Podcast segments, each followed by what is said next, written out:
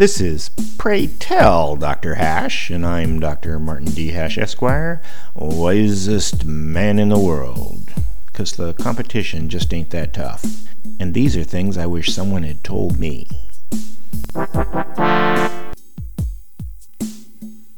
Today's topic Where are the young people?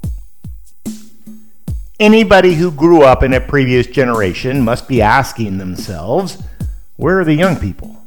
They're not in the places one would traditionally expect to see them. Parks and fairs are mostly empty, and movie theaters, restaurants, and music venues are filled with old people. There's hardly a youngster in sight.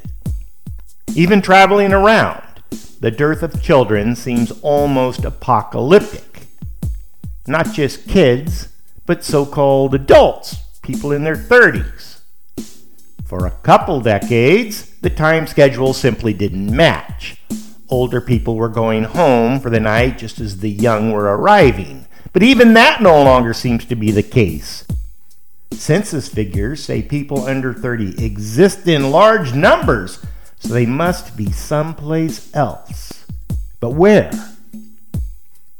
two things coincided that may explain the mystery. First, social media and video games are becoming more and more popular, especially among the youth, and starting at very young ages. Secondly, the pandemic of fear and associated lockdowns. Young people in the prime of their developmental life were indoctrinated and enticed to stay indoors. A decade ago, we used to joke about the public service announcements on television encouraging parents to make their kids go outside at least 20 minutes a day. And now those kids have grown up, and they're never leaving their rooms. For more, see my website at martinhash.com.